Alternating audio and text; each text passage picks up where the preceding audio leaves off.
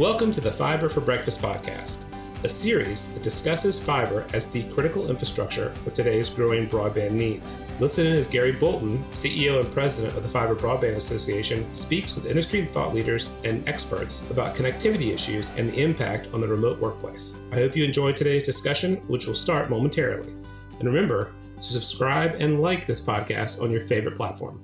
Good morning, everyone, and welcome to the Fiber Broadband Association's Fiber for Breakfast. We're in our third episode this year, week three, 2021. You know, before I begin, I would like to thank you all for your tremendous support. Last week, I sent out a draft of a bipartisan congressional letter from Representatives Clyburn, Klobuchar, Walberg, and Thune that encourages the FCC to highly scrutinize the RDOF long form applications to ensure that the technologies and network designs proposed will deliver the broadband performance promise to rural America. I received strong positive responses from our members, and you guys stepped up by reaching out to your congressional representatives. Thank you. That letter was sent yesterday to the FCC, and it was signed by over 157 members of the House and Senate. So thank you guys for that. The Fiber Broadband Association and NTCA will be filing studies with the FCC to help provide a technical basis for evaluating these long forms. All right, so back to our regularly scheduled program. This morning, we're going to speak with John Paul of Spiral Fiber on his journey to get rural broadband in Nevada City.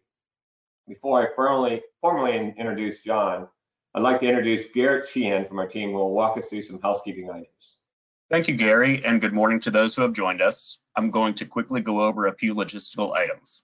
Please keep in mind that all participants are in listen mode only. To ask a question, please type it into the question box located within your control panel. We will host a Q&A session towards the end. This presentation is being recorded and will be available to members on FBA's website within 24 hours. You can find the recording in the Events tab under the Fiber for Breakfast drop-down option. At the conclusion of the presentation, you'll be prompted to complete a brief feedback survey. We appreciate your input. With that, I'll pass it back to Gary to introduce our panelists and get us started. Thanks, Garrett. And again, good morning and welcome, everybody. I'm Gary Bolton, the president and CEO of the Fiber Broadband Association. And today we're going to be discussing the obstacle is the way, Nevada City's journey to get rural broadband. Joining us today is the Chief Business Development Officer and co-founder of Spiral Fiber, John Paul. John started his career as a graphic designer in San Francisco and after owning a number of design studios, he found his way to Nevada City, California.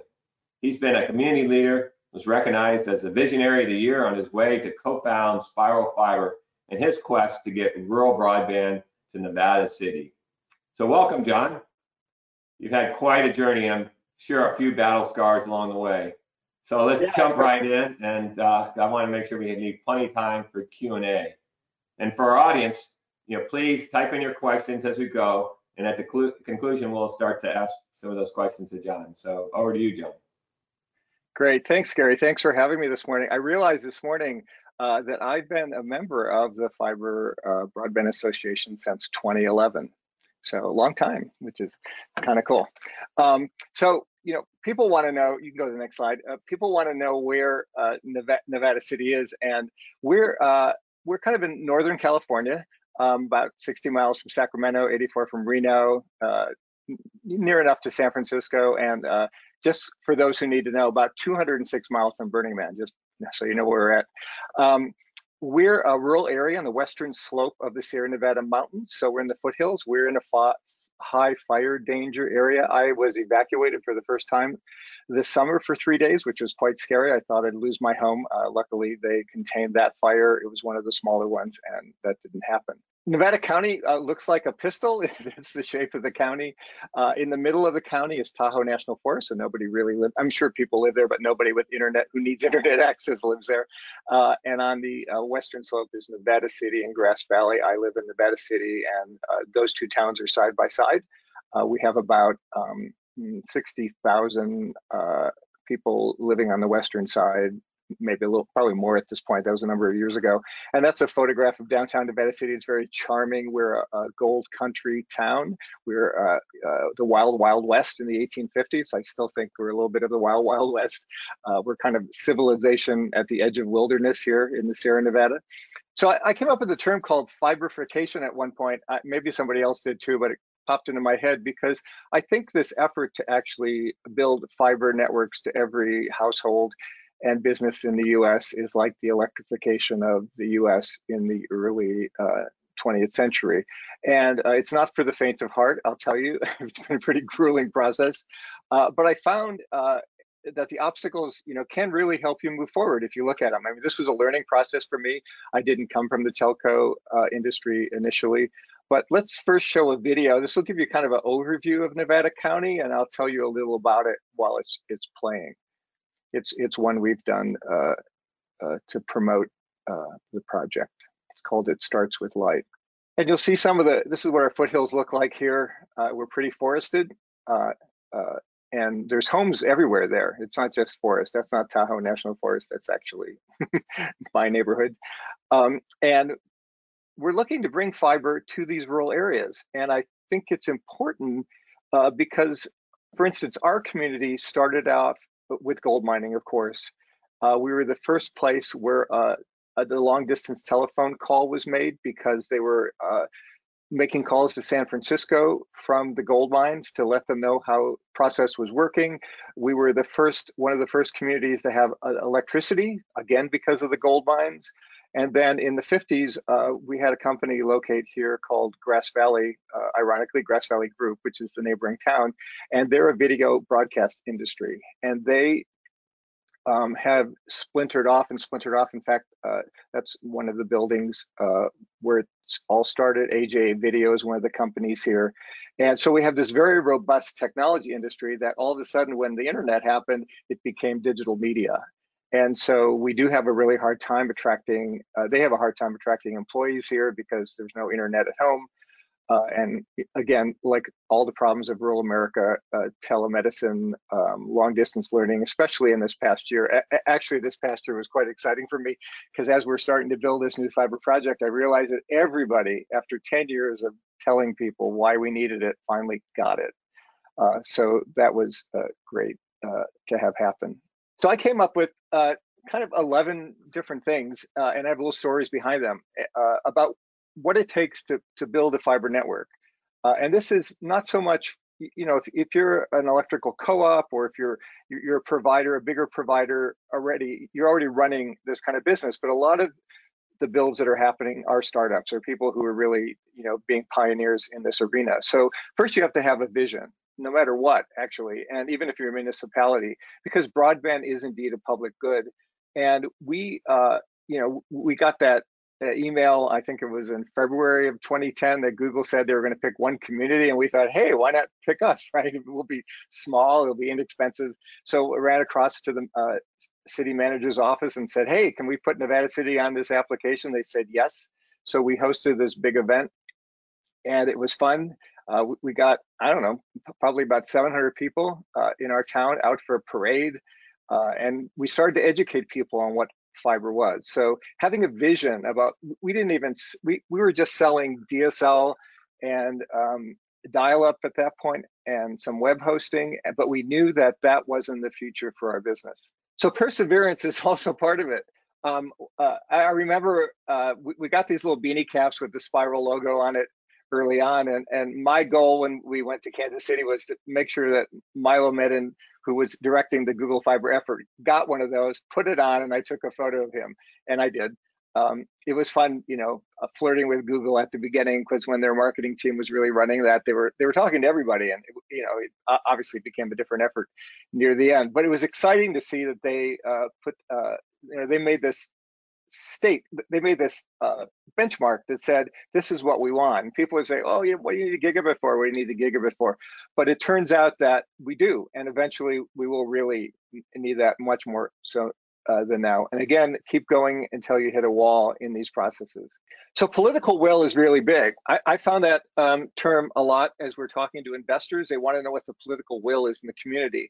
And luckily, um, I early on started talking to both our county supervisors, our city councils in both our cities, and really encourage them to step up behind this. Initially, I got a lot of pushback like, well, why should we support one provider? What if somebody else comes here and builds a fiber network, which made me laugh because you know, I, I, I kind of doubted that somebody else was going to do this but that's what we, you know, they wanted to hear. So early on um, in our uh, process, we applied for a grant to uh, uh, with the California Public Utilities Commission. Uh, our uh, elected officials and um, county, uh, we have a, a um, community college here. The dean of the college came, and we went down to the PUC and talked to all the commissioners to tell them why this pro our project was important. And uh, the reason we did that is when we applied for this project, one of the fixed wireless providers did not want us to be here. And of course, they were touting a really huge coverage area, which I knew wasn't practical. We were very hilly, we're very forested, as you saw from the video. So we really needed the government uh, officials behind us to help us do this early on in the process, even before we, or while we were applying for the grant, we felt it was important to educate uh, our community. And so we did a number of things. We started off by having community meetings. People would show up and we got huge, we got, you know, 60, 70 people at these meetings because internet is so needed here. And then uh, at one point we had a, a, probably a, what I would call a premature launch because we weren't uh, funded with the grant yet. But because I had gone to um, Fiber the Home Council at that time conferences, uh, and other conferences, I um, met a lot of people and uh, was fearless about approaching them. So Blair Levin, who uh, was one of uh, the drafters of um, the National Broadband Plan, and uh, then Mike Burke and Aaron Deacon from Kansas City came and spoke to our community. And we held an event, and it was free to come to, but you had to get tickets, and we sold it out. 350 people showed up. Uh, Blair was blown away that this little town could produce this many people. Uh, but it was a way to not only, you know, we would entertain people, but we would also tell them why fiber was imperative. So educating the community and not just sending out brochures, but really talking about why, how does fixed wireless work? How does DSL work? How does cable work? Why are, is there congestion? Why, why is this happening? And so education is really big. I always felt that think big is good. I found out later that think big is really good when you're talking to investors. They don't want to invest in small projects; they want to invest in big projects. But um, we decided uh, on that same uh, weekend to actually uh, have a whole day workshop, and we brought some folks in to facilitate that to actually come up with a vision plan for Nevada County. What would our county look like uh, 10 years after this was built? And uh, so uh, we got everybody together. It was a big kind of you know local think tank, and we came out with this document. You can download it and read it. It's a great uh, uh, uh testament to our community. And what was great for me is everything I had been saying. Uh, our community actually came out with they they finally understood what it what what it would do to our community when it came. Be flexible it, it, during this process, dear Lord. Um, uh, early on, uh, we were trying to find out how do you build a network? What do you do? And so we uh, went to a, a, provider in California, I won't mention any names, uh, who was doing some of this. And uh, he kind of steered us in a different direction to sell a different product that was basically a different kind of DSL. So we went down to Sacramento and did this. And um, uh, we pivoted to do this thinking that it would help our DSL service or business kind of clunk along while we were waiting for the grant monies to come through. And uh, it turned out to be a horrible idea. Uh, breaking into a new market is not a great idea unless you really know the market. But um, being flexible and learning, learning from that, and then moving on from that. So flexi- flexibility through this process, I found to be key. Partner wisely. I think it's really important to partner wisely. Um, uh, in California, uh, there's a middle mile project that was built with ARRA funding, built by Vast Networks. We will be leveraging that. Um, and working with them uh, closely. Uh, we were there from the beginning. I was there when they were breaking ground, and it, it's exciting uh, to continue that partnership and actually use them. You know, this is key. I, I think a lot of businesses take themselves too seriously, and I've always felt that fun is is a really big part of how you want to operate this, especially when you're doing something of this scale. Um, one thing, th this was our team over at Spiral Internet. Uh, we, we, actually changed the company name when we started to build fiber.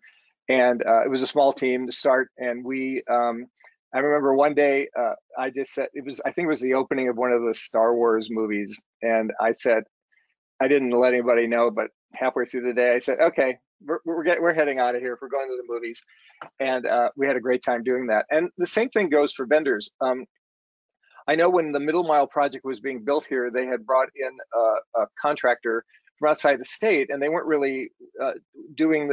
I, I, don't think they're doing their PR very well here. So the local newspaper interviewed some of the contractors, and uh, at one point in, in the newspaper, a contractor had said that this fiber network, because it was being uh, funded by the federal government, they were going to be spying on us through the fiber, and that it shouldn't really come in here. So, the, so you really have to monitor some of that uh, as well uh, with the vendors that you work with. Organize organize organize. You know traditional marketing i don't think is is okay you know sending out postcards and doing social media but i really think it does take a team of people to do this. Um, we happen to use cos service zones uh, and they have a great uh, part of that application is you can have uh, neighborhood champions and in our bright fiber network project um, we uh, in a an area which had 2900 homes 26 square miles, we had 90 people sign up to be neighborhood champions. And we trained them. We all brought them into three hour workshops where we talked to them about the technology. We showed them how to recruit people. And even before we even started to build that, before that network was started to be built, we had 20% deposits down on that uh, ahead of time. So it's really important to uh, organize the, I believe, to organize the community around this so they understand why fiber is different. Um, stay updated. This is a little plug for Fiber Broadband Association. Um, I remember when I went to my first uh, Fiber to the Home Council um, event in Orlando, and we decided to go to one of the white paper workshops a day early because we were all excited about it. So it was on WDM, um, and uh, I went. I, and I'm not a te- I'm not the technical person. I, I know enough to get myself in trouble, but this was a this these were engineers developing WDM technology, and um, th- there were so many acronyms I could barely understand. It didn't seem like it was in English, and what was fascinating at that point in time is that particular venue, in it was early on. Uh, when ben, when venues didn't when they offered Wi-Fi, but you paid for it a lot. Like you know, it was like I don't know, hundred dollars for the weekend to do that. And so we went into the room. We couldn't find the service anywhere. I mean, this is not a critique of the fiber to the home council; it's a critique of the hotel. And so I spent a day not really understanding. But then we, of course, dove into the regular workshops. So going to conferences, learning about what's come uh, happening, what's coming down the pike.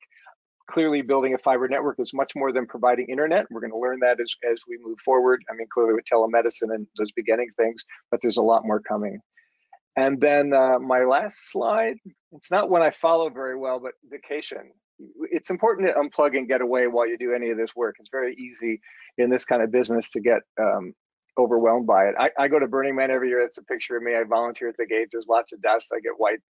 Um, but, you know, Hawaii, the beach, the sand, very important to unplug and get away and not even uh, know what's going on. I remember one year we were about to get funded for the project, and uh, I, wa- I was going to this event where you, there's really not great internet, and uh, I didn't want to go because we were about to hear something, and uh, the person who was looking over the uh, chief financial officer at that time said, um, "Just go.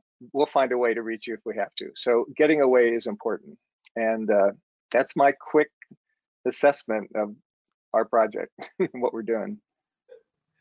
Great, John. Um, it, it, it seems like uh, you're on vacation all the time in Nevada City in a sense like that place you're going to. Uh, looks looks wonderful. Uh, so I had some really good questions are coming in. You know, first of all, it's always really encouraging to hear how community le- leaders, you know, come to Fiber Broadband Association, to our conferences and meetings, and uh, participate to really figure out how to get fiber to their towns. So I always love hearing those stories. Uh, first question coming in for our audience, and this is a interesting question. So what would your reaction be to a public-private grant loan project to install coax in 2021? Is that a good idea? If that's all it's offered, or do you just reject it as obsolete technology and get nothing? Yeah, I, I can't see why you would do that. I mean, I'm not a, you know, I'm not an engineer, uh, but I can't see why you wouldn't be forward thinking out the door. Um, you know, if it's a green, if it's a greenfield construction and you're going to put coaxial in, I, I, I don't understand. It doesn't, it doesn't compute because one thing we're building here is we're building networks that are 50 to 100 years in the future safe. I mean, we're re rebuilding, you know, the copper network that worked really great for voice for, you know, long time. And, and we're rebuilding it. So I think it's imperative to do fiber. I, I wouldn't, I, wouldn't do coaxial. yeah, because that's, that's the same arguments that we're getting on, you know, with the LEO satellites, you know, that if you look at where those awards are is it the Pacific Northwest, it's up the Appalachian Mountains. So basically it's these dense forest, um, mountainous regions and saying, well, no one else is going to do anything. So, you know, wouldn't um, LEO satellite be better than nothing or, you know, fixed wireless access, what you had, isn't that better than nothing? You know, so we are getting those kind of arguments of, you know, something's better than nothing.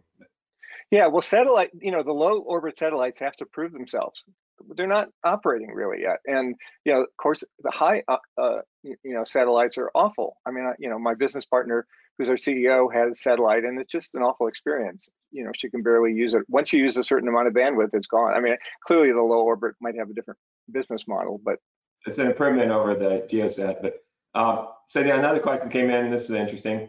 So you know, you mentioned California PUC grant there's also, you know, a number of federal programs, you know, RUS, the uh, USF, uh, rural healthcare, schools and libraries, and so forth. So how do you navigate these um, government subsidy programs because they're all not very consistent? Yeah, I mean, you know, I'm, I'm really targeted in a specific region, so I know exactly what's available here. Um, unfortunately, the broadband maps, or you know, the, the federal broadband map, you know, it just reflects the California broadband map. And what has happened in in our rural areas is fixed wireless providers. We have four fixed wireless providers here, and maybe they do 25% coverage. It's just impossible in a, you know, hilly, mountainous, you know, treat area to provide service. But they claim 100% coverage. So there's no RDOF there's no there's there's very little CAF 2 and RDOF. I'm just tiny little blobs all over the county. So that funding isn't even there for us. But you know, I mean, what I recommend to other people, I mean, we we did apply for an ARRA grant way back when. It actually it was for a, a fixed wireless middle mile project at the time. This was back in 29 2009. And that was a good idea at that time. It was modeled after the one they had done in Cambria County after Flight 93 had crashed because there was no public safety uh, uh, infrastructure there. So um, we were going to do that. So you know, in some cases, yeah, go at. I mean, definitely go after whatever's available uh, for funding. Another really good question um, on you know the network you're put in. So did you put in um, like GPON, a passive optical network, or do you put in Active-E, like point to point? This is part of the process I didn't really talk about. I had uh, gotten uh, received the grant for what we call the Bright Fiber Network project, which is in a 26 square mile area. I had a really hard time raising 12 million dollars. I found out later that uh, as I mentioned in in the presentation, that uh, investors wanted to put more money in. They didn't want a 12 million dollar project. I didn't have a pipeline. I didn't know, you know, be, I just wanted to get our project funded. So I wound up selling it to another provider, um, the, grant money and, and everything I had done, the environmental reports I had done, which allowed us to move forward and uh, do the next project. So our next project, I mean, th that project is a GPON project. I'm not sure exactly the technology they're using. It's a different provider, but ours will be XGS PON. Uh, our, be, uh, will be all underground because we are a tier um, one fire area in California. And so we would prefer not to have, you know, the network burned down in case of a wildfire. Um, we are talking with the electrical utility about possibly doing some undergrounding jointly. We figure that will be a, a, a good win-win uh, situation. We don't know where that will go. It's it's a big utility, but it might happen. So 10 gig symmetric uh, fiber. That sounds awesome. And why would you put anything else, right? Well, well, yeah, and, and part of it is what's happening, you know, because of the pandemic, and, and we've had this uh, trickle before, is, you know, we're located near the San Francisco Bay Area. So all of a sudden, we are a very desirable place to live for people. And it's always shocking when people move up here. I remember having one call a number of years ago when we were running the internet service, uh, the DSL uh, company. We, we uh, somebody called in, talked to me, and said, "Hey, we're we just moved here. We got this great house. It's off the grid. Um, we're all solar, and we need internet." And I go, um, "You're off the grid. There's no internet at your house. Like none." hey, can you talk to some of the specific nuances for uh, network assets as a owner operator? network assets to uh, um, uh, uh, like what like tell me specifically what that question means. I mean the value of it or what technology? I don't know. Dwayne you want to add some more to that? And um, i'll come back to that one. I mean i'm happy to talk about the vendors we're working with. We're happy with them so. All right. So in addition to your volunteer service does spiral fiber provide services to burning man?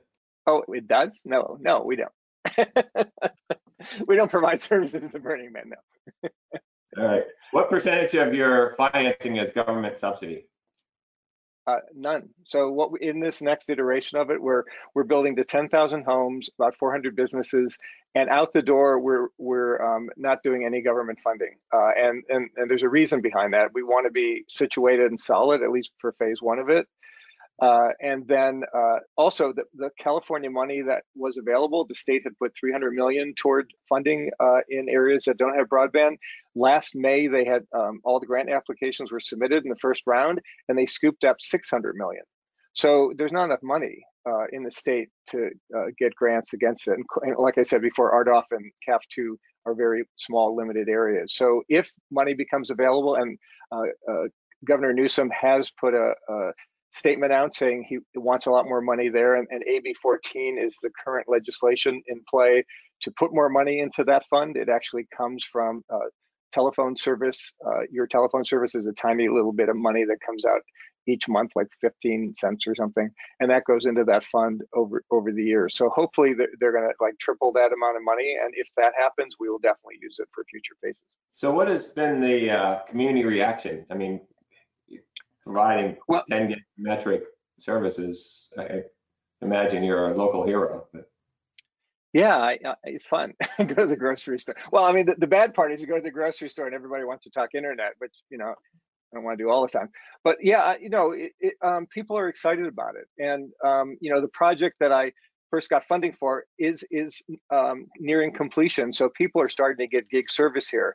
So the buzz is here. I mean, it's great that another provider took took it on, and and uh, is building it and people are getting being connected but the excitement is in the air. So now everybody wants it. And that's a very small area. So so they were thrilled when we announced in december that we were going to continue to do more here. Um, so uh, and it's needed. I mean the, the pandemic if anything showed how ridiculous having dsl and satellite and, and, and some people actually have dial-up still in our area. Uh, you can't work from you can't work from home uh, reliably reliably and, and forget school Hey, um, I did have a question for your website address.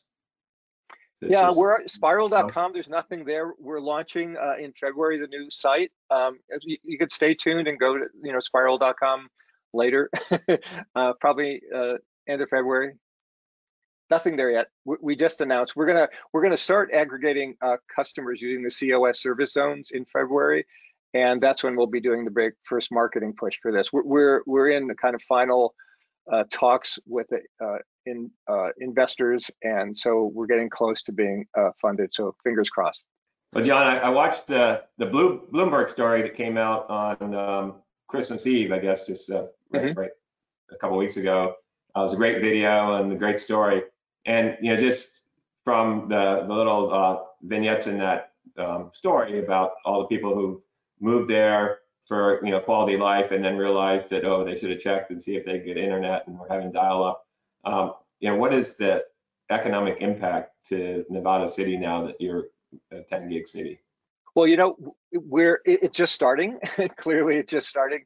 Um, we'll see that in the years to come. I think what will happen is is we're going to attract more business here obviously and that means more jobs will be stay here. A lot of people drive what we call down the hill to Sacramento to go to work because there aren't as many jobs here as could be. We do have that vibrant, you know, video tech industry, um, but beyond that, um, you know, we're, we're, touristy. You know, I mean, we're, I mean, which is good. I mean, you know, we, we have a lot of tourists who come here to visit, um, but I think it will change um, uh, the economy in a way that hasn't hasn't happened probably since the gold rush. Well, that's awesome, John. And you know, thanks so much for joining us. You know, we greatly appreciate your industry leadership for sharing the Nevada City journey, you know, with our audience today.